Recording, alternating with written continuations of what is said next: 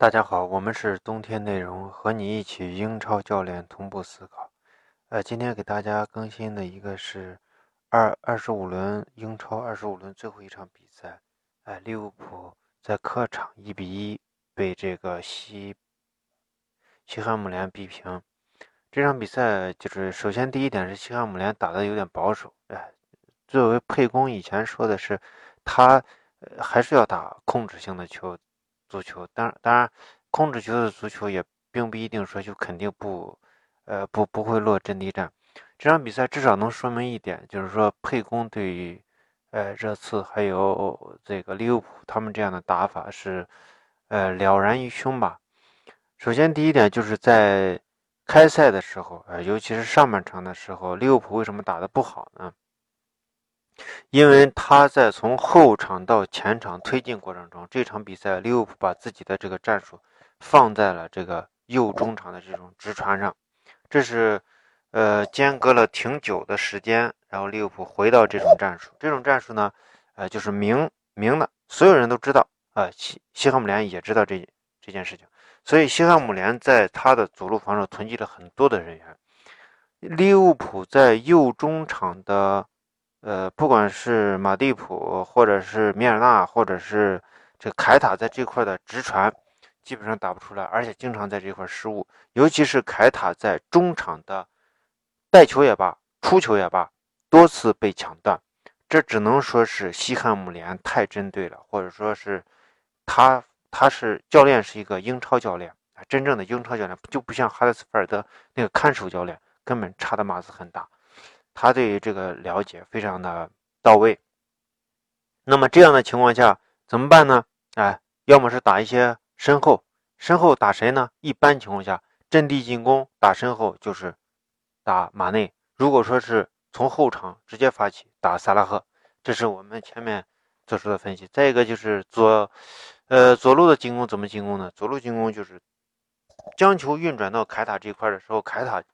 给一个安全球给这个。前场的马内，马内在受到逼迫或者没有受到逼迫，和这个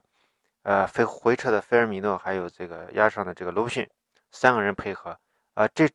这个呃他们的配合在上一场一比一平的时候，呃是进了一个球，形成了马内的这个进球。嗯，第二点我们想说的是马内的最近两场连续两场的这个进球，马内属于那种就是在小区域里面。他的柔韧性和爆发力都是非常强的。这个萨拉赫是在小区域里面的闪转腾挪是他的整体身体的控制力和脚下的灵动性，这是他的优点。所以两个人不同。所以在阵地战进攻的时候，你可能不需要你你纵深必就是说你的这种灵动毕竟是需要空间，但是你有没有梅西那样的呃那样的这个呃脚感或者天赋？所以你更多的是需要马内的这种。呃，控那种爆发力，哎，这种这种他，因为他这种爆发力不需要纵深，也不需要空间，而且愿意不拿球，所以，呃，在形成阵地进攻的时候，马内的威胁是非常大的。当然，这一块也要给大家说一下，这场比赛对于拉拉纳和凯塔的使用，拉拉纳的使用，拉拉纳现在在阵中就是类似于张伯伦。这个前面就是不管是马内回撤，就是右中场马内回撤，菲尔米诺回菲尔米诺回撤，或者甚至沙奇里回撤，其实都没有张伯伦的那种作用。因为张伯伦是他在中场拿球以后，他直接突破。哎，他虽然有可能就是突破一个人，可可能会丢失球权，但是这块有萨拉赫，还有这个马内，甚至菲尔米诺的这种牵制，会使得张伯伦的区域更大。这场比赛，拉纳回撤。或者说是不是回撤，就直接站在右肋部这个区域，然后用萨拉赫或者是菲尔米诺回撤去策应拉拉纳。呃，整体来说，其实呃质量一般，因为对方确实很针对，既有这个对中场出球人员的压制，又有后场对于后场中卫和这个边翼位对于中场的呃对于这个拉拉纳和这个回撤的菲尔米诺或者是萨拉赫的这种呃压迫。使得右中场的进攻并不好，但是我觉得，呃，至少扎叔的这个尝试，我是觉得值得肯定的。就是拉拉纳，呃，受伤这么长时间，凯塔虽然说以前凯塔也是呃踢的挺好，尤其赛季初的时候踢的挺好，但是他的整体的进攻呢，他是一种非常的呃，就是他没有真正渗透到，或者说没有接触到呃利物浦的这种最核心的这种踢法，可能他在左中场和马内还有这个菲尔米诺有一些对于核心打法的一一些试探，哎，就是呃感觉试探吧。但是总体作为一个中场，作为一个出球点，使用很少很少。呃，但是未来我觉得扎叔的这个体系也会变成一个非常非常呃呃讲究就是全攻全守战术的一个并对对中场的这个定义并不是那么明晰。哎，你是控球的中场，你是。防守的中场没有这么，呃，特别特别细致的分工，所以，呃，对凯塔去试验现在的这个位置，我觉得还是很有意义。当然，他发挥的并不好。那么下半场的调整是什么？下半场的调整，第一是前场的球员向前压制，右中场放一个拉拉纳或者放一名队员，然后后场仅保留。这个呃，法比尼奥和这个两个中卫，然后通过